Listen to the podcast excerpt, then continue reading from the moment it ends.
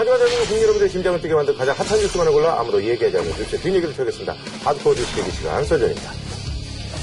자, 박근혜 대통령이 이제 신년 기자회견이 있었는데 전반적인 일단 그 총평을 좀 듣고 나서 저희가 한번 좀 세세하게 한번 좀 짚어보도록 하겠습니다. 어, 강 변호사님은 어떻게 보셨어요? 어, 제가 사실 이거 그 기자회견 같은 거를 이렇게 처음부터 끝까지 잘 본 적이 없어요. 근데 오늘은 우연히 소파에 누워 있다가 아침에 어, 텔레비전을 켰는데 딱 시작을 하길래 처음부터 끝까지 봤거든요. 동료 기자회견을 누워서 봤단 말이야? 어, 앉아서 봐야지. 졸다가 보다가 해가지고 뭐 그런데 그 졸다가 이제 졸다, 그러니까 졸다가 뭐 하여튼 누워서 봤다는 얘기는 네. 뭐 시원 차렸단 얘기지. 아이가 일본 일답이 워낙 길어가지고 졸지 않을 수가 없었고요. 그리고 신년 저 기자 회견문. 기자 회견문 자체는 굉장히 길더라고요. 굉장히 긴데 어, 저는 자연스럽게 김정은이 했던 신년사하고 비교하지 않을 수가 없는데 김정은의 신년사는 정말 추상적이기 그지없습니다. 일떠 세우는 뭐 조금 하여간 이상한 말만 있지 숫자가 단 한 번도 안 나와요. 근데 어, 박근혜 대통령 신년사는 상당히 다양한 숫자로 근데 이제 김정은 신여사는 사실 이제 거기는 매년 같은 걸 써도 상관없어요. 진짜 그렇거든요. 네. 제가 다니는 교회의 기도문하고 비슷해요. 왜냐면 늘 똑같은 얘기를 해도 아무 상관이 없는 그런 내용인데. 어, 그거야 그렇고. 아니, 근데 이제 박근혜 대통령이 어떤 그, 요번에 이제 신년 기자회견이 여권의 어떤 그 지지층을 좀 만족을 시켰을까 하는 걸 그러니까, 좀. 그, 러니까 총체적으로 봐서요. 네, 그러니까 뭐. 음. 좀 소통에 문제 있다고 하도 하니까 굉장히 장시간 했어요. 생각보다. 그 기자 회견문도 네, 맞아요. 그렇고 66분이나 그러니까 뭐 기자들 질문 숫자로 따지면 거의 4, 50개 될 음. 정도로. 왜냐면 한 기자가 한 번 기회가 오니까 질문 한 네다섯 개씩 하더라고요. 그러니까, 그러니까 모아가지고. 음. 지금 말이죠. 아까 그 박근혜 대통령 기자회견이 길다고 그랬는데 본인 멘트가 길어요. 아니 그래서 네, 뭐 아주 만, 한마디로 얘기하자면 어. 한마디로 얘기하자면은 뭐 아, 만족스럽진 않지만 아, 대부분의 이슈를 건드렸고 어. 어, 지난 2년간에 대한 본인의 성과에 대해서 어, 나름 자부심을 가지고 있다. 뭐 이런 네. 것들이 돋보였죠. 예. 그러니까 제가 볼 때는 그러니까 언론이나 정치권보다는 아, 뭐 이렇게 길어. 야. 대통령보다 더 길어요, 지금. 아, 그, 이건 참 좋은 게 편집이 있어요. 네. 네, 대통령은 편집을 할 수가 없었다는 게. 누구나 네. 말을 길게 하는, 하는 얘기는 특별히 이렇게 포인트가 없었다는 임팩이 얘기를 없었다. 네. 그 지금 자꾸 설명하려니까 그런 건데. 이게 이제 소장님 시각이고요. 소장님 어떻게 보셨어요? 저는 좀 답답했어요. 아까 예, 김정은 신년사랑 비교한다 그랬는데 김정은 신년사도 보면 자아자찬으로 다 지어져 있습니 다. 이게 뭐 연설문 보면 용어도 어려운 용어들도 많고요. 그나마 인간적인 표현 하나 딱 하나 있더라고요. 제가 뭐요? 다 읽어보니까 네. 물고기 대풍을 마련하여 인민들의 식탁 위에 바다 향기가 풍기게 하여야 합니다. 이거 하나 문학적 비슷한 표현이고 나머지는 다 살벌한 얘기예요. 근데 예, 박근혜 대통령 기자 간담회 회견문도 보면 자화자찬이 많아요. 다잘 됐다는 거 아니에요? 경제도 뭐 경제혁신 상민형 계획 발표했는데 첫 때 잘 이렇게 터잡기를 잘했다. 고대면 제가 울컥하더라고요. 그렇게 다 잘 됐는데 그러면 서민들 먹고 사는 거는 왜더 힘들어졌느냐. 이 부분에 대한 설명이 없었다라는 거예요. 그래서 어, 회견문에 세 가지가 없었어요. 세 가지가 뭐였냐면 우선 성찰이 없어요. 이 문건 파동 때문에 어떠어떠한 점이 내가 좀 잘못한 것 같다라는 설명은 없고 그냥 국민을 허탈하게 해서 송구합니다. 이런 정도로 그냥 두루뭉술하고 끝내버린 거.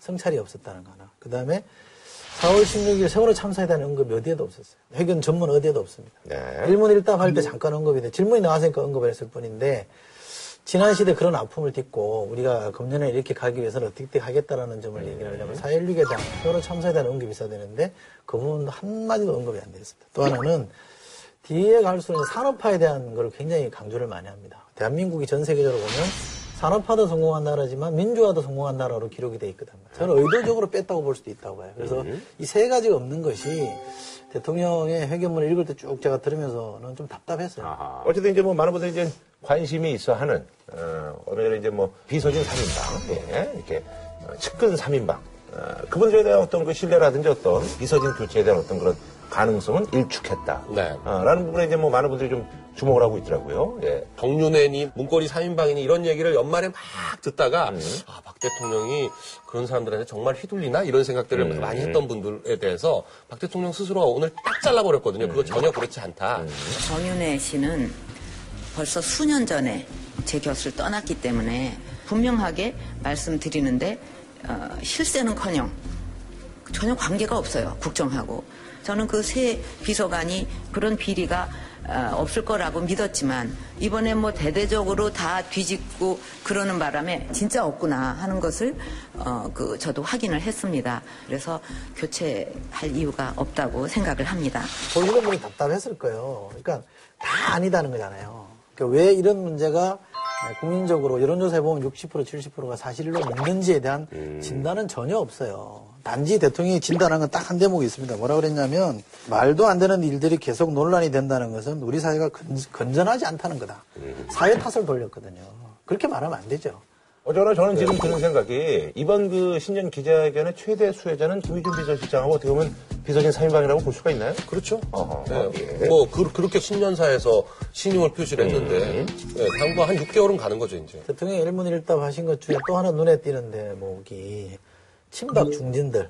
여섯 하고 명인가 밥 먹은 일곱 명 거. 밥 네. 먹은 거에 대해 설명을 하는데. 자꾸 친박 뭐 그런 얘기가 계속 이어지는 게 좀 이걸 언제 떼어내 버려야 될지 모르겠는데 그분들이 한번 식사를 같이 했으면 좋겠다 대통령한테 요청을 해왔어요. 그래서 뭐 그게 이제 12월 19일이 되다 보니까 그 날을 위해서 한 거 아니냐. 근데 실제는 우연히 그렇게 됐어요. 왜냐하면은 일정이 자꾸 안, 맞, 안 나오고 그래갖고 이번에 하려다가 아유 그러면 3, 4일 늦춥시다. 뭐 이렇게 하고 또 그쪽이 안 맞으면 또 늦추고 뭐 이렇게 하다가 기가 막히게 12월 19일이 돼서 더 그렇게 생각할지 모르지만 또 뭐 김무성 대표는 뭐 언제든지 만날 수 있습니다. 예, 만나겠습니다. 예. 이게 말입니까 막걸리입니까? 며칠 미루다가 했다. 아니 김무성 대표는 이, 이 제가 알기로는 전당대회 기간 중에도 그랬고 당에서 요구한 게 주례회동이든 뭐 이렇게 정례회동을 좀 하게 해달라 대통령과 당 대표 간에 그거를 무시하고 대표 빠진 친박 중인들은 먼저 밥 먹자 그러는 거는 일정을 조정해가면서까지 만나고 그것도 19일 날.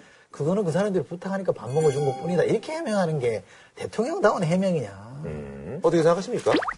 아니, 그러니까 말이, 말이 안 된다는 게 아니라. 견인질 하세요? 아니, 아니, 해명을 위한 해명인 거죠, 그거는. 어. 그러니까. 친박이라는 거를 타이틀을 떼야 된다고 앞에 먼저 얘기를 했거든요. 근데 왜 친박 중지들하고 밥 먹었냐. 그러니까, 아니, 그건 그분들이 먹자 그래서 먹은 거다. 그러니까 이렇게 지금 해명을 한 거잖아요. 그러니까, 전형적으로 한쪽에 힘을 실어주지 않는 대통령의 의도가 그냥 아주 엿보이는 거예요. 어제는 저기 오늘 좀 이제 꼼꼼하게 이제 기자회견을 보셨고 여기 이제 누워서 보시고 아, 저는 정자세로 앉아서 네. 보다 이제 뭐 졸기도 하고 그러니까 약간 좀 차이점이 있네요. 자, 한 줄만 평좀 부탁드릴까요?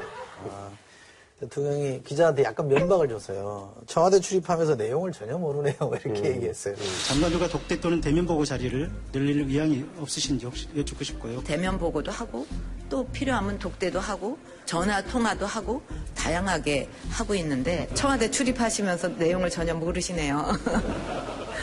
거기에 빗대서 말씀드리자면 집권한 지 2년 돼 가는데 국민 마음을 전혀 모르네요. 알겠습니다. 또 하나의 또 떡밥이 있는데요. 조현아 전 부사장 있잖아요. 뭐 이제 구속이 돼서 이제 구치소에 있습니다. 그래서 이제 뭐, 네 명, 다섯 명 이제 같이 쓰는 뭐 일반실에 있다고 하는데 끊임없이 계속해서 뭐 소식들이 좀 나오고 있어요.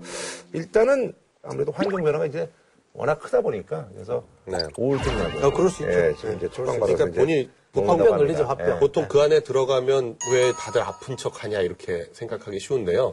실제로 들어가면 아파져요. 음. 네. 그리고 이제 사실은 이제 보통 흔히 얘기하는 뭐 이제 파워가 좀 있는 사람들은 이제 구치소 들어가면 이제 뭐 독실, 네. 독방 배정을 많이 받는 게 관련인데 이게 사실 이제 초미의 관심사였거든요. 여론을 의식해서인 건지 어쨌든 4, 5인식. 네. 흔히 얘기하는 그 홍보실에 이제 배정을 받았습니다. 뭐 여론 의식이 맞겠죠?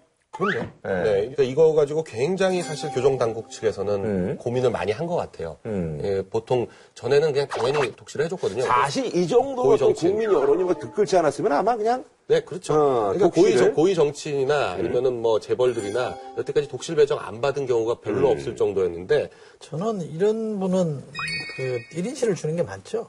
그러니까 너무 지나치게 이게 이번 건은 여론의 바람을 많이 탔어요. 그러니까 뭐 손톱만큼도 잘했다는 거는 아, 그렇죠. 주장하지 뭐, 예. 않습니다만 구치소 들어가서 방배정하는 것까지 여론의 눈치를 살폈다는 거는 이 사건을 쭉 이제 관리해 오면서 계속 여론의 눈치를 살폈다는 얘기고 이런 분은 사실은 여러 사람이랑 섞어 놓는 것보다는 혼자 두면서 혼자 생각을 하고 반성하게끔 하는 게 굉장히 맞다고 생각하거든요.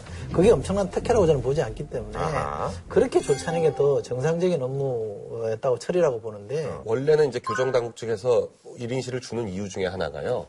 그 고위 정치인이나 재벌 같은 경우에 이렇게 섞어 놓으면 잘못하면 사고가 납니다. 그럼 그렇겠죠. 네. 네. 그냥 뭐 일반 그 그쵸. 죄수들과 같이 있다가 보면 그 일반 죄수들이 뭐 이렇게 린치를 한다거나 그렇죠. 좋은 감정 갖고 있을 리가 네, 없겠죠. 그러, 그렇게 네. 되면 그게 더 큰 문제거든요. 음. 그런 문제 때문에라도 1인실을 하는 게 보통 관행이었는데 이번에는 여론이 워낙 뭐 어, 1인실 주는 것 자체도 또 특혜다 이렇게 네. 보다 보니까 아, 그렇게 된 거죠. 그러니까 이게 끊임없이 어떤 그 이슈를 만들어내는 게 사실은 그 이제 박창진 그 이제 사무장 뭐 관련해서 이제 뭐 그것이 알고 싶다 이제 나왔는데 어, 그거 뭐, 시청률 잘 나왔다. 예, 나를 이제 바꾸게 된 어떤 그 계기라든지.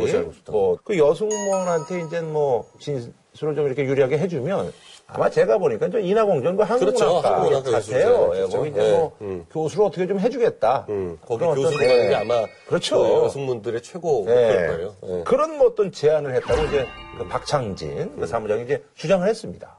어떻게 보셨어요?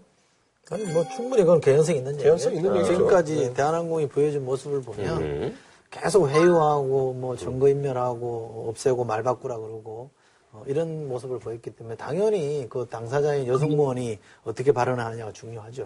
시작은 발단은 거기서 된 거니까 이분의 생각 얘기를 바꾸려고 하는 노력은 당연히 했을 거고 충분히 저는 뭐 개연성 있는 주장이라고 보고요. 어쨌든 말이죠. 19일 날 이제 그 법정에서 이제 재판이 이제 이루어집니다. 예.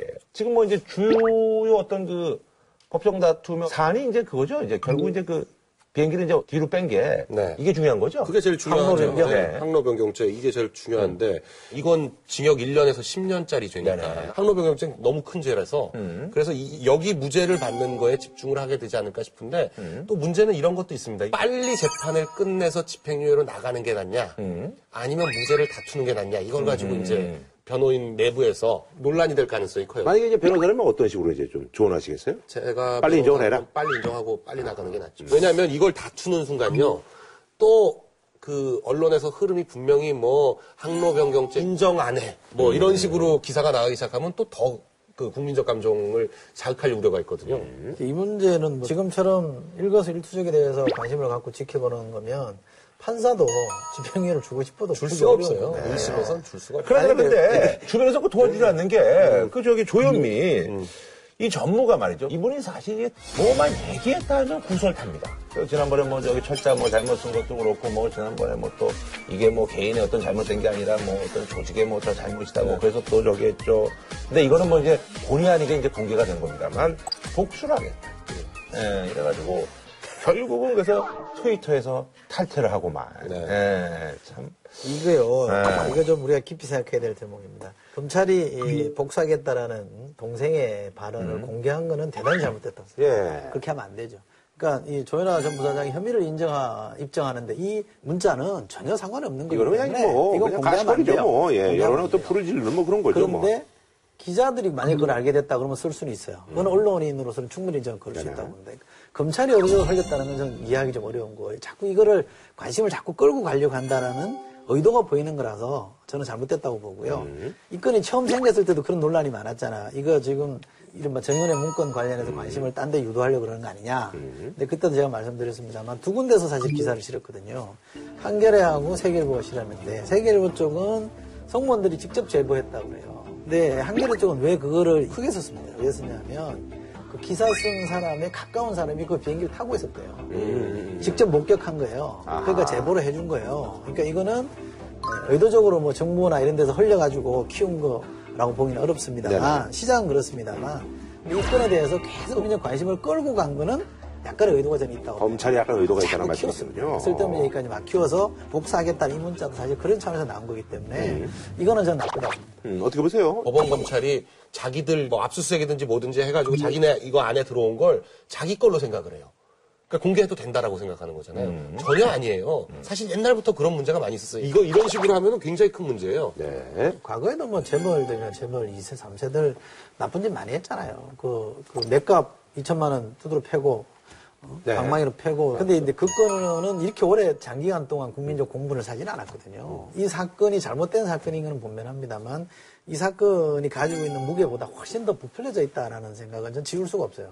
또 하나는 문제면, 문제가 뭐냐면 조현아라는 그 전 부사장 개인의 성격 문제로 이걸 가지 말고 사실은 구조적인 문제를 이렇게 물꼬를 좀 터야 되거든요. 그러니까 대기업이나 재벌 총수들이 마음대로 진행하지 못하게끔 하는 장치들을 어떻게 만들어 볼 거냐에 대한 고민을 이렇게 가야 정상적으로 이 문제를 우리가 잘 풀어내는 건데 그런 건 온데간데 없고 요만큼이라도 이제 감정 상하는 일만 자꾸 부각시켜서 이른바 조회나 때리기로 끝낼 가능성이 있거든요. 저는 이건 좀 걱정스럽다고 생각해요. 이거를 조금 더 긍정적인 우리 사회의 변화를 위한 에너지를 좀 썼으면 좋겠다. 그러니까 그런 점을 꼭 좀 부탁드리고 싶어요. 그래요. 갑자기 드는 생각이 이제 그 대한항공하고 아시아나하고 이제 서로 합의를 해가지고 사주의 일가는 대한항공 아시아나 타고 아시아나는 대한항공을 타고 그리고 바꿔 타자. 어, 해서 좀 어, 그런 것도 좀 좋지 않을까 하는 어, 그런 생각을 좀 예, 해보게 됩니다. 자, 한 줄로 평가 부탁드리겠습니다. 사실 재벌 3사들이 자기들한테 주어진 어떤 특권, 당연한 뭐, 뭐 생리적인 권력이다 이렇게 생각을 할지 모르지만 제가 볼 때 그 모래성에 지나지가 않아요. 그 그걸 잘 지키려는 어떤 노력이 없으면 파도가 치면 모래성은 그냥 한순간에 무너지는 거거든요. 그러니까 그 모래성에 지나지 않는 그런 특권을 어, 너무 남용하지 않는 계기가 돼야 된다. 네. 음, 저는 구치소에서 스스로를 좀 잘 돌아봤으면 좋겠어요. 사람은 자기 안에 여러 자를 갖고 있거든요.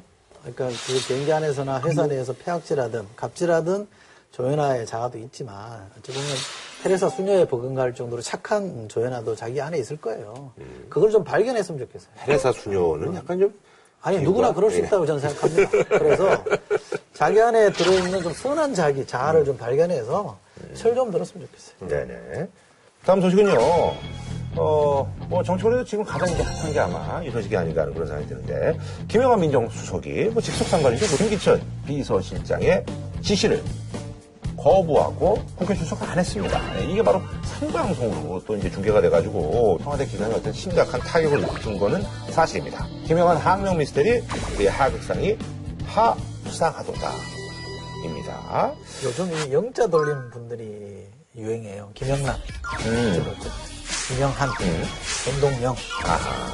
정동영 전 의원은 그렇게 뭐 핫한 것 같지 않아요? 어, 그렇게 핫한 것 같지는 않던데요. 아니 지금 야권에서는 이제 전당대회 때문에 조용하긴 합니다만 상당히 아 나중에 아, 걱정해요. 상당히 변수가 될 수 있죠. 아 어쨌거나 요 사건에 대해서 좀 간단하게 좀 브리핑을 해주시죠. 그 1월 9일 날 이제 여야가 이제 운영위를 네. 여는데 운영위가 이제 청와대, 청와대 비서실까지 관할을 하고 있으니까 음. 거기에 이재만 비서관은 나왔어요. 근데 원래 나머지, 청와비서는 네, 나왔죠. 안봉근하고 정호성을 부르느냐 마느냐 막 옥신각신 하다가 민정수석을 부르자 이렇게 음. 합의를 한 거예요. 그래서 그 둘은 안 부르고 민정수석을 부르는 걸로 해가지고 김기춘 실장이 그 자리에서 불렀어요. 그러면 이제 청와대에서 오는데 한 시간이면 와야 되거든요. 음. 오전에 불렀군요. 오전에. 네. 네. 불렀으면 뭐 오후에 출석을 해가지고 나와야 되는데 안 나온 거예요. 음. 근데 운영위를 계속 하고 있으니까 국회 방송에 잡히고 있었단 말이에요. 국회 TV에? 예. 네, 국회 TV 잡히고 있었는데 국회가 국민을 대변하는 기관인데 지금 이러한 이것보다 더 중차대하고 긴급을 요하는 상황이 어디 있습니까? 왜안 나오십니까? 고성 속의 회의는 1시간도 안 돼 중단됐습니다. 민정수석이 출석하도록 제가 지시를 했습니다. 아, 그랬음에도 불구하고 어, 본인이 에, 출석할 수 없다 하는 취지의 행동을 지금 취하고 있어서 그냥 안 나오겠다라고 어. 하고는 청와대 대변인을 통해 가지고 성명을 4시인가 발표를 했죠. 음. 4시인가 발표를 했는데 자기는 25년간 전혀 민정수석이 나간 전례가 없기 때문에 음. 이건 뭐 정치적인 걸로 보고 자기는 안 나가겠다. 자기는 뭐 이제 또 사퇴하겠다. 전임자관거에서 난 그냥 모른다. 네. 그리고 원래 뭐 자기가 있지도 않았던 때 있어 음. 일어난 일이기 때문에 안 나오는 것도 그러고, 예, 그리고 사퇴를 해버렸어요. 음. 민정수석을. 국회 요구를 무시하고 또 직장 상사의 명을 무시하고 더 나아가서 국민의 요구를 무시하고 있는 이 사태를 어떻게 엄중하게 책임을 묻도록 하겠습니다.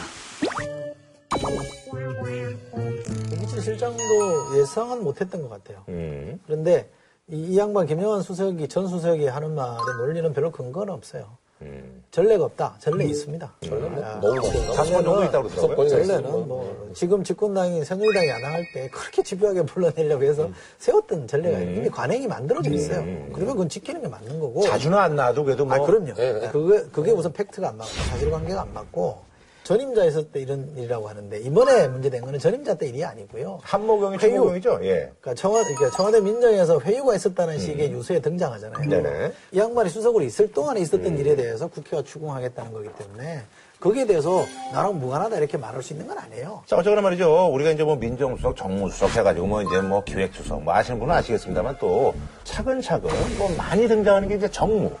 정무는 이제 어쨌든 그 대통령 뭐 여당 뭐 야당 이렇게 좀 이렇게 좀, 좀 해줘봐요. 뭐 이러면서 이렇게 네. 좀 왔다 갔다 하는 뭐 그런 네. 분들이라고 보면 되나요? 그러니까 정무라는 게뭐 네. 정무 부시장도 있고 뭐 정무가 많잖아요. 그리고 고위직으로 올라갈수록 정무 감각이 있어야 된다. 아. 뭐 이런 게 얘기, 하는 게 자기 일 잘하고 이런 게 아니라 다른 사람들과의 대외 관계 뭐 이런 것들 뭐 그걸 지금 저희 조윤선. 네, 조윤선 수석이 이제 정무 수석을 하고 있는데 여기가 이제 청와대 비서실장 밑에 10개 수석이 있는데 수석 간에 이제 또 서열이 있어야 될거 아니에요. 그래서 국정기획수석이라고 해가지고 지금 유인봉 네, 수석이 하는 게 오래 하고 있죠, 지금. 네, 예. 그게 제일 높은 거고 두 번째가 정무수석이고 세 번째가 민정수석인데 민정. 순위는 그렇게 돼 있지만 실질적인 권한이나 아니면 관할하는 기관이나 아니면 하는 걸로 봐서는 사실은 민정수석이 어, 실권이 차례요? 있다고 봐야죠. 왜냐하면 그걸 뭐 대표적인 게 그 노무현 정부 시절에 문재인 그 의원이 민정수석을 했었을 때 왕수석으로 불렸고 검찰을 통제하는 게 주된 업무 중에 하나이기 때문에 검찰 출신들을 부르- 보통 민정수석을 그 임명을 하는데요. 기수로 봐도 뭐, 뭐 검찰총장하고 동기거나 아니면 위에 기수거나 뭐 이렇게 되면 직급으로는 검찰총장보다 낫지만 실권이 굉장히 있게 되고 그렇게 되지만 이번 정부에서는 박상도 수- 처- 최초로 임명됐던 박상도 수석 같은 경우는 부장검사 출신이거든요. 그러니까 시- 그 거- 검찰하고 얘기할 때 직급상 잘 안 맞으니까 4, 5개월 만에 나가는 나갈 때 이유 중에 하나가 뭐 인사 검증을 못했다 그러는데 실제로는 검찰 통제가 전혀 안 됐다 이런 이유가 달렸었거든요. 이 양반은 제가 볼 때 그만두는 게 맞아요. 입금뿐만 아니라 사실은 수석되고 나서 인사검증 실패해가지고 낭망한 경우들이 있기 때문에 이분도 그런데 자유롭지 않아요. 그러니까 진작에 물러나야 되는 게 맞는 사람인데 비서실장이 검찰 출신이고 대선배잖아요. 그러니까 민정수석이 검찰을 핸들하는 것보다 비서실장이 핸들하는 게 더 큰 것 같아요. 그러니까 자기가 할 게 없는구나. 그 역할이 줄어드는 거죠. 여기는 그냥 핫바지 될 가능성이 있어요. 누가 봐도 비서실장 말 들을 가능성이 있으니까.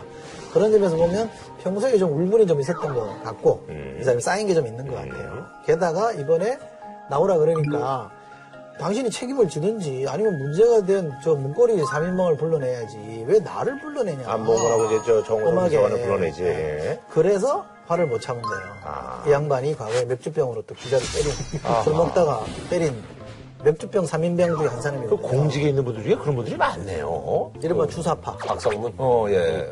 그 사장. 주사. 어. 주사 부리는 주사파가 있거든요. 박성문. 저는 맥주병 던졌죠. 주성영 의원. 아, 맞아요, 맞아요. 그 이제 전북지사 비서실장을 술 먹었다가 또 병으로 때렸죠. 이번에 이분도 병으로 기자를 때려가지고 그런 사람을 또 수석이라고 데리고 온 것도 좀 이상하고 어쨌든 본인이 자기 화를 못 참고 사표를 낸 거죠. 아니, 그러잖아. 근데 이분이 법조계에서는 어때요? 2010년에 대구지검장을 할 때 민원인들을 전혀 안 만나겠다라고 해가지고 대구는 원래 그 저 원래 그 유지들 이 팀이 되게 세거든요. 정치권에 뭐 연결 다 되니까 그러니까 거기 가가지고 민원인들을 한 명도 안 만나준 거예요. 그러니까 그 대구 쪽에 있는 그 유지들이 막 씹어대가지고 이 양반이 그래서 본인은 고검장이 못 됐다 이렇게 생각을 하고 할 정도거든요. 그 다른 데는. 원칙이 또 있는 분이네. 그러니까 원칙 원칙이 있고 뭐, 뭐 어떤 거하고 타협하지 않는다 이런 성격이라고 볼 수도 있고요. 나쁘게 말하면 자기 그 업무 분야 외에 잘안 나서려는 아하. 경향이 있는 거고요. 근데 문제는 제가 볼 때는 민정수석 자리를 들어가면 뭔가 많은 걸 할 수 있을 거로 생각을 했는데 6개월 했거든요 지금 6개월 했는데 6개월 동안 뭐가 제대로 뜻대로 안 됐던 거예요. 아하. 네, 김기춘 실장이 그립이 너무 세서 특히 음. 검찰 쪽에 자기는 이제 뭐 그래도 검찰총장하고 동기거든요. 김진태 검찰총장하고 동기고 검찰을 자기가 충분히 얘기할 수 있고 이래야 되는데 김기춘 비서실장은 여기하고 그 기수 차이가 어느 정도 나냐면 김기춘 비서실장은 사법시험이 아니라 고시사법과 출신이에요. 고시사법과 10위에서 고시사법과라는 게 16회까지 있었는데 그 다음에 사법시험 24회니까 굉장히 대선배인데 김기춘 비서실장이 또 법무비서관을 통해서 직보를 많이 받았다는 거죠. 아하. 그 얘기는 좀 제꼈군요. 보고라인에서. 그렇게 지금 알려져 아니 있어요. 그거는 대통령 독대를 못한 거죠. 거기에 대한 서운함도 좀 있는 거죠. 근데 왜 이걸 제가 느끼냐 오늘 대통령 기자회견 할 때 민정수석에 대해서 평소에 대통령 스타일로 치면 좀 단호하게 내쳐야 되는데 조금 감쌌거든요. 감쌌어요. 지금 민정수석이 어, 있지 않았던 어, 과거에 있었던 일에 대해서 나가가지고 정치 그 어떤 공세에 이렇게 쌓이게 되지 않을까. 그래서 또 더 문제를 크게 키우지 않을까 하는 어, 그런 그 걱정에서 그렇게 이해는 되지만 그래도 이제 제 입장에서는 개인적으로 그래도 국회에 나갔어야 되지 않을까. 감사면서 뭐 사표 수리해 준 거기 때문에 저는 음, 좀 달래려고 하는 것 같다. 밖에 나가서 또 뭐 이상한 소리 하고. 뭐 그러니까 저는? 그런 느낌을 좀 받았어요. 아. 이분이 근데 그 발탁된 배경은 뭐예요? 그러니까 김기춘 비서실장이 92년에 법무부 장관을 어. 그만뒀거든요. 어. 그러니까 예전에. 예전에 알고 지냈던 검사들은 이미 다 나가 나가가지고 다른 사람들 통해 통해서 듣다 보니까 음. 자기랑 전혀 같이 일해보지 않았던 수석을 온 거예요. 근데 그러면 충성을 다해서 뭔가 하겠다 이런 자세를 해야 되는데 방금 말씀드린 것처럼 원칙에 따라서 자기 하는 업무만 하겠다 이런 식으로 나오면 위에서 볼 때는 어 이거 뭐지 이렇게 되는 거죠. 그래, 자, 한 줄로 평경 부탁드리겠습니다. 저는 열심히 망친 그대로 잘 떠났다. 든 자리는 몰라도 난 자리는 안다 그러는데 어, 난 자리가 너무 뭐 표 안 나게? 표 안 나게 잘 어, 다독거리기 바랍니다. 사고 안 나게 좀 챙기라 이런 얘기야? 아또 나가서 뭐 엉뚱한 소리 하고 또 저기 뭐 유진용 뭐 이런 사람처럼 또 그럴 수 있지. 아니 그러지 그렇지. 자, 해외에서 들어온 소식인데 굉장히 그 쇼킹한 소식입니다. 예. 표현의 자유다. 근데 약간 좀 뭐 타 종교에 대해서 너무 좀 뭐 비하하고 그래서 약간 좀 원인을 제공한 면이 좀 없지 않아 있다. 뭐 이런 뭐 얘기들이 있는데 온 세계가 지금 프랑스에서 언론사 테러 사건으로 지금 들썩이고 있는데요. 그래서 이번에 준비한 주제는요. 프랑스 언론사 테러, 자유를 위한 펜, 종교를 위한 총. 저희가 이렇게 어, 제목을 정해봤습니다. 그러니까 지금 사건이 두 개입니다. 하나는 샤를리 앱도라는 네. 주간지인데요. 앱도가 주간지인가 앱도가. 주간지라는 예. 뜻이고, 그, 그 약간 이제 풍자 만화 같은 걸 주간지의 많이 실는 줄임말이죠. 네. 풍자 만화 같은 걸 많이 실는 그 프랑스 잡지에 이슬람교에서는 무함마드의 얼굴이나 무함마드를 그리는 것 자체가 불경스러운 행위로 알려져 있어요. 그러니까 우상 숭배를 철저하게 금하기 때문에 그게 이제 무함마드인데 무함마드가 빨가벗고 내 엉덩이 어때? 뭐 이런 만화부터 시작해가지고 뭐 하여간 굉장히 그 이슬람교도들이 싫어할 만한 그런 만화들을 많이 풍자로 실어왔어요. 싫어하는 게 아니라 거의 뭐 이제 네. 경악을 경, 않아요. 경악을 네. 하죠. 그래서 이슬람 국가들에서 또 많이 경고들을 하고 뭐이 샤를리 앱도에 대해서 많이 얘기를 했는데 그래도 아랑곳하지 않고 샤를리 앱도는 이제 그걸 계속 실어왔죠. 그리고 샤를리 앱도라는 주간지가 그렇게 뭐 영향력 있는 주간지가 아니에요. 뭐 평소 평균 발행 부수가 한 6만 정도라니까. 네. 근데 이번 사태로 이제 완전 관심을 갖게 됐는데 그 샤를리 앱도의 사무실을 두 명의 괴한이 쳐들어 한 명은 이제 대기하고 네, 있었고요. 한 명은 밖에서 이제 차에서 대기하고 있고 두 명의 괴한이 총을 들고 AK 47 총을 들고 들어가 가지고 한 명 한 명 이름을 부르면서 그 자리에서 쏴서 그러니까. 난사한 게 아니라 거의 예, 사용한 거죠. 한, 한 군데 모여 있는 여자는 또 빼고 네, 회의하고 있는데 어. 한명 한 명씩 해가지고 10명 죽고 한 명, 거의 10명. 거기서 이제 들어갈 때한 그 명. 들어갈 때 이제 길 물어보면서 한 명 죽이고 명 죽이고 나와서 이제 경찰 경찰 한명 가지고. 죽이고 그래서 12명이 그 죽고 이 사람들은 도망가다가 어, 한 이틀 있다가 이제 어떤 공장에 숨어 있다가 이제 어, 사살됐는데요. 그 사건이 있고 또 다른 두 명이 그 유대인 그 밀집 지구에 유대인 밀집 식료품점. 지구에 있는 코저 식료품점에서 거길 쳐들어가가지고 거기 있는 사람들을 인질로 잡고 경찰하고 대치하던 과정에서 이제 진압이 되면서 사살이 됐는데 그 진압되기 전에 이미 뭐 네 사람을 네. 살해를 하고 셔터가 올라가면서 특수경찰이 대거 진입했고 아메디 쿨리발리가 총격전 끝에 사살됐습니다. 인질 15명은 풀려났지만 4명은 숨진 채로 발견됐고 공범인 하야치 부메디아는 도주했습니다. 근데 이게 뭐, 뭐 단순히 잠깐 하다 만 게 아니라 며칠간 막 인질들도 버리고 했으니까 프랑스뿐만 아니라 유럽 전체가 발칵 뒤집힌 거죠. 네네. 지금 대규모 이제 규탄 시위를 뭐 유럽 뭐 각국 정상들 포함해서 한 40여 개국 정상들도 오고요. 한 100만 정도 모였다고 아하. 하니까 예. 어, 이슬람의 테러에 대해서 규탄하는 집회를 한 거고요. 음. 처음에 이제 뭐 이제 사건이 벌어졌을 때는 무슨 외로운 늑대의 소행이다. 뭐 이랬다가 근데 이게 알고 봤더니 이제 뭐 여기 이제 알카에다가 좀뭐 배워 있다. 원래는 이제 알카에다가 오사마 빈라덴의 알카에다 아닙니까? 예. 그러니까 알카에다가 뭐 거의 독보적인 라덴은 이제 죽고 나서 네, 지위를 가지고 있습니다. 오사마 빈라덴이 죽고 나서 알카에다가 새가 많이 위축이 음. 됐어요. 예멘 알카에다라고 보통 얘기하는데 이쪽이 지금 사실 이제 아람 쪽에서 알카에다의 명맥을 유지를 하고 있는데 음. IS는 원래 알카에다에서 출발을 했었던 거예요. 알카에다에서. 아주 극, 극, 단적인 하부 조직이었는데 여기가 갑자기 뭐 돈하고 뭐 사람하고 막 생기면서 이 세력이 커지고 심지어는 지금 나라를 만들겠다 고 소- 선언을 했으니까 이라크하고 시리아에 상당한 지역을 점령하고 있잖아요. 그러니까 지금 IS가 아랍 계통의 테러 단체의 거의 대표처럼 떠오르니까 알카에다하고 IS하고는 서로 이제 둘이서 그 내부에서는 티격태격 하는 거죠. 근데 소위 말하는 그 선명성 경쟁을 하는 거잖아요. 선명성 네. 경쟁 및 주도권 경쟁을 하고 있는 건데요. 샤를리 heb도 테러를 저지른 그 형제들은 예멘 알카에다라는 부터 임무 부여받았다 이렇게 주장을 하고 있고 qu'on est les défenseurs du prophète sallallahu alayhi wa sallam et que j'ai été envoyé moi, Sherif Kouachi, par Al-Qaïda du Yémen. 그리고 이제 식료품점 사건 저지른 쿨리발리라는 사람은 IS로부터 지시를 받았다 이렇게 하니까 calife des musulmans, Abu Bakr euh, al-Baghdadi, calife Ibrahim. J'ai fait allégeance au calife euh. 아랍 쪽의 테러 단체의 지령을 받고 현지에 있던 이 사람들은 어디서 갑자기 뭐 이 사건 하려고 들어왔던 사람이 아니라 원래 현지에 있던 사람들이에요. 그러니까 그 사람들이 사건을 저지른 거 아니냐. 지금 그렇게 보는 거죠. 인질 그 사살한 두 명 형제. 예, 거기도 사실은 프랑스가 주목하고 있던 잠재적 테러리스트였다는 거잖아요. 그러다가 매년 지켜봤는데 움직임이 없으니까 이제 느슨하게 풀어줬는데 그때 이제 사고를 친 거니까 충분히 예비할 수 있었고 죽은 경찰도 원래 협박이 많다 보니까 그 사무실에 상주하던 사람이 당한 거거든요. 저는 음, 프랑스 정부의 책임이 크다고 봐요. 프랑스 총리도 그 점을 인정하더라고요. 이렇게 많은 사람이 죽었다면 분명히 뭔가 우리한테 문제가 있다 이렇게 인정을 한 거니까 근데 사실 저기 이게 아랍 사람들 입장에서 봤을 때는 정말 좀 열받을 열받죠. 만한 저는 예. 저는 기본적으로 표현의 자유는 존중받아야 됩니다. 근데 그거에 대해서 뭐라고 시비 거는 건 안 된다고 생각해요. 이 사람들이 이 뭐 무하메드 누구든 얼마든지 조롱하고 비판할 수 있고 풍자할 수 있다고 저는 생각해요. 또 북한의 뭐 김정은이 암살하는 영화도 표현의 자유라는 측면에서 다시 개봉하는 쪽으로 방향을 잡았잖아요. 그러니까 저는 그런 거는 시비 걸수 없다고 봐요. 그런데 단서가 하나 있을 수 있다고 생각해요. 무고한 사람의 생명이 위해를 받는다. 다칠 수 있다라는 전제가 붙을 때는 조금 신중할 필요가 있다. 특히 아까 제가 지적한 것처럼 프랑스 정부가 이런 위험 요인이 있으면 정말 체계적으로 잘 대응을 해야 되는데 방심했던 측면도 있었어요. 그게 하나 있고요. 또 그 더 근본적으로 보면 표현의 자유를 얘기하는데 사실은 이슬람이 무슬림이 서구에서 표현의 자유를 제약당하는 거 많거든요. 덮어서는 것도 못하게 하죠. 자기들 뭐 하는 것도 제약을 많이 가하잖아요.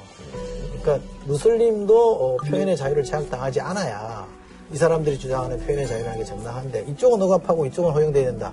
이중 잣대로 가면 안 된다는 거죠. 지금 뭐 프랑스는 난리 났어요. 지금 뭐 주스이 샤를리 그래가지고 이렇게 애들부터 시작해가지고 나도 샤를리 뭐 네, 이렇게. 배 150만 뭐 이렇게 튼- 튼- 하고 전국적으로 370만이 나왔다는데 프랑스나 유럽이나 미국 이쪽에서는 테러하고의 전쟁이다. 테러에 굴복하지 않는다. 이렇게 또 볼 수도 있고요. 저는 이게 사실은 왜 프랑스에서 이런 문제가 발생했느냐에 좀 주목해서 봐야 된다고 생각- 생각하는데 프랑스가 그 북아프리카뿐만 아니라 아프리카의 거의 그 서쪽 반 가까이를 식민지로 그렇죠. 좀 알지 역사 100여 년 가까이 식민지로 뒀고요. 특히 알제리는 직접 합병해서 가지고 있었어요. 그러니까 알제리는 사실상 마지막까지 자기네하고 같은 프랑스라고 생각해가지고 60년대까지 맞아요. 어, 쥐고 있다가 식민 전쟁까지 했었거든요. 그러니까 이 어떤 식민지의 업보라고 보는 거예요. 이, 이 지금 이 사건 일으킨 사람들이 다 북아프리카 출신들이거든요. 그러니까 까미가 네. 까미가 알- 그 알베르 까미가 그 알제리 출신이잖아요. 알제리 출신 프랑스인데 까미의 이방인을 보면 거기 뭐 메르소라는 주인공이 햇빛이 쨍, 쨍쨍 내리쬐가지고 그냥 총을 쏴서 알제리인을 죽여요. 그런 장면이 나옵니다. 그러니까 그만큼 어떤 프랑스인들이 그 식민지 출신 사람들에 대해서 뭔가 그 내재적인 차별의식이 있는 게 아니냐. 왜냐하면 지금 프랑스 내 그 무슬림 출신이 한 600만 된다 그러거든요. 근데 프랑스에 있는 무슬림들은 전혀 프랑스에 동화되지 못하고 개토화된다고 얘기하는데 그 시 파리 외곽 지역에 있는 조그만 도시들에 그냥 그 무슬림들이 몰려 살면서 프랑스 사람들은 그쪽 안에 들어가지도 못한대요. 완전히 개토화돼가지고. 그런 정도로 프랑스의 그 이민 정책이 아주 총체적으로 실패한 게 아니냐.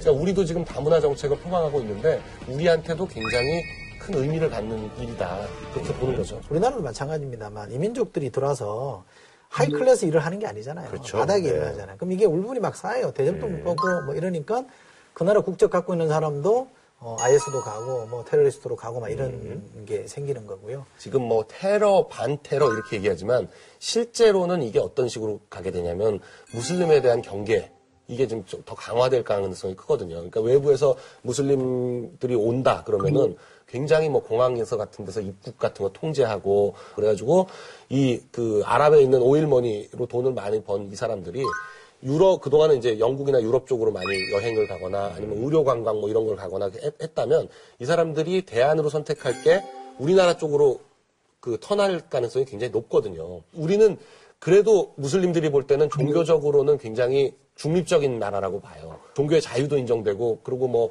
최근 들어서 뭐 이슬람 사원 같은 것도 여러 군데다 짓고 있고 그렇기 때문에 그걸 잘 활용하기 위해서 어떤 정책적인 뒷받침이 좀 필요할 것 같다 그런 생각도 해봅니다. 예, 알겠습니다. 준비 잘해야 돼요. 네. 근데 대응을 잘해야 돼요. 준비라기보다는 국내도 그렇습니다만 아프리카 쪽으로 선교 활동을 워낙 많이 나가고 있기 때문에 정부가 잘 이 사람들을 이렇게 관리해줘야 됩니다. 잘못하면 또 엉뚱한 데 사고 날 수 있기 때문에 네.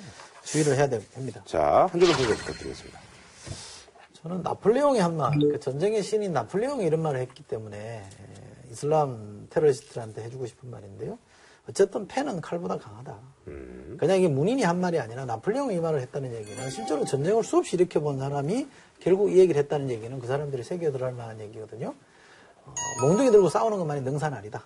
에릭 홉스바움이라는 그 역사학자가 20세기에 대해서 20세기를 이제 이데올로기에 의한 극단의 시대다 이렇게 봤어요. 네. 근데 지금 같이 나가면 21세기는 종교에 의한 극단의 시대가 될 가능성이 굉장히 높습니다. 문제는 하여간 무슬림이 아니고요. 무슬림이 문제가 아닙니다. 무슬림은 원래 사랑과 화해의 종교예요. 무슬림이 문제가 아니고 테러가 문제다. 네. 알겠습니다. 예. 자, 2015년 썬전이 이제 새롭게 이제 선보이는 코너입니다. 실시간 검색어로 뜬 한 단어의 그러니까 의미를 풀어보는 그런 시간입니다. Weekly a word. 이게 award가 이제 상. 네, 이런 award가 아니라 한 말이죠. 예. a word. 예. 자, 그래서 이번 주 영광의 a word는요. 많은 분들이 진짜 관심을 가져서 진짜 포털 사이트에 실시간 검색어로 1위를 했던 바로 네. 네. 김영란법. 예.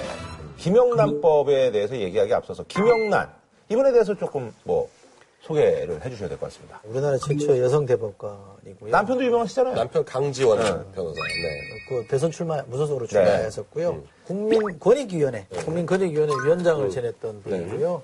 그러니까 권익위원장 할 때 2011년 6월쯤인가요? 김영란법을 처음으로 이제 성안해서 음. 제기를 했는데 이게 이제 정부안이 만들어지는 과정에서도 굉장히 논란이 많았고 음. 만들어져가지고 국회 넘어와서도 논란이 많았고 음. 굉장히 정치권에 뜨거운 감정이었습니다. 아하. 근데 사실 이제 그 김영란법이 이제 최초에는 이제 부정 그 청탁 뭐 금지하고 뭐 이렇게 공직자 간에 뭐 이해 충돌 금지 네. 뭐 이런 네. 취지로 이제 그러니까 부정 청탁 금품을 수사하는 게 한쪽이 있고요. 네. 반대 세트 하나가 뭐냐면 이제 이해 충돌 음. 방지.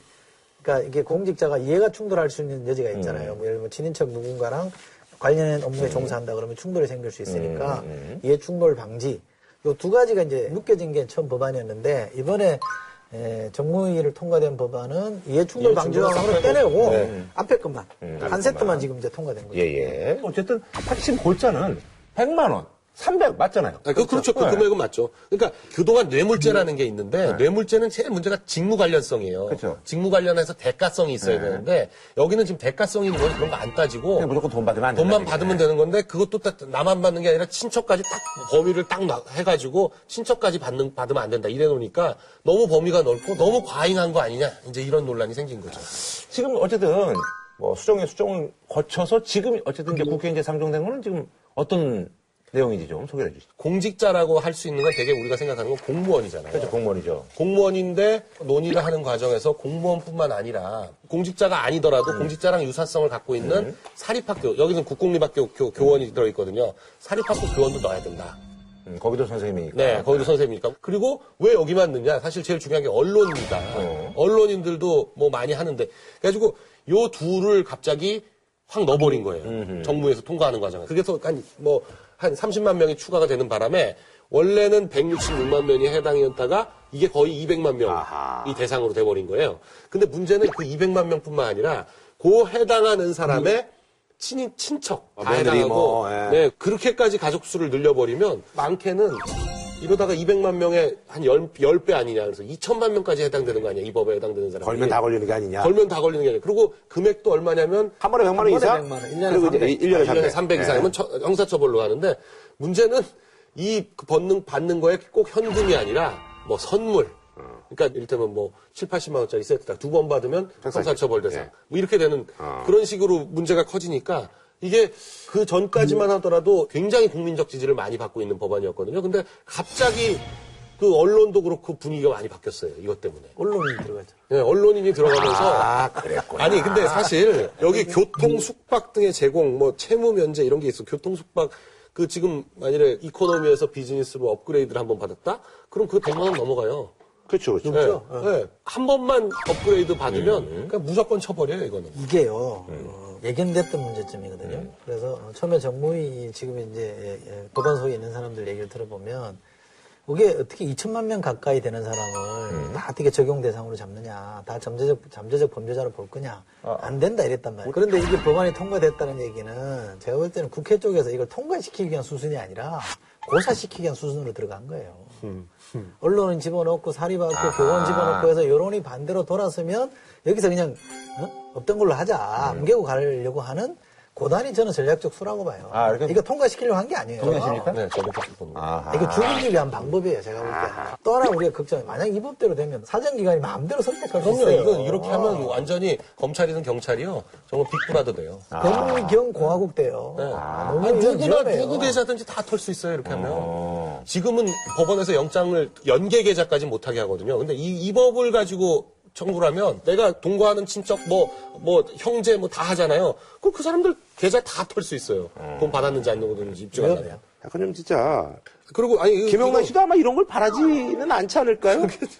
범위를 대폭 줄여야 되고요. 줄여서 이제 공무원만- 현실적으로 되는 방안을 찾으라고 권하고 싶고요. 공무원들 어쨌든 간에 뭐 이제 뇌물을 받았는데 항상 이제 입증하기 어려운 게 이제 뭐 업무 영화성이 있느냐, 이게 뭐 대가성이 있냐인데 이제 그것 때문에 사실 시작한 거니까 본래 어떤 취지에 맞게 예, 그렇게 좀 이제 법이 좀 고쳐줬으면 하는 예, 통과됐으면 하는 그런 좀 바람이 있습니다. 예. 자, 저는 다음 주에 찾아뵙도록 하겠습니다.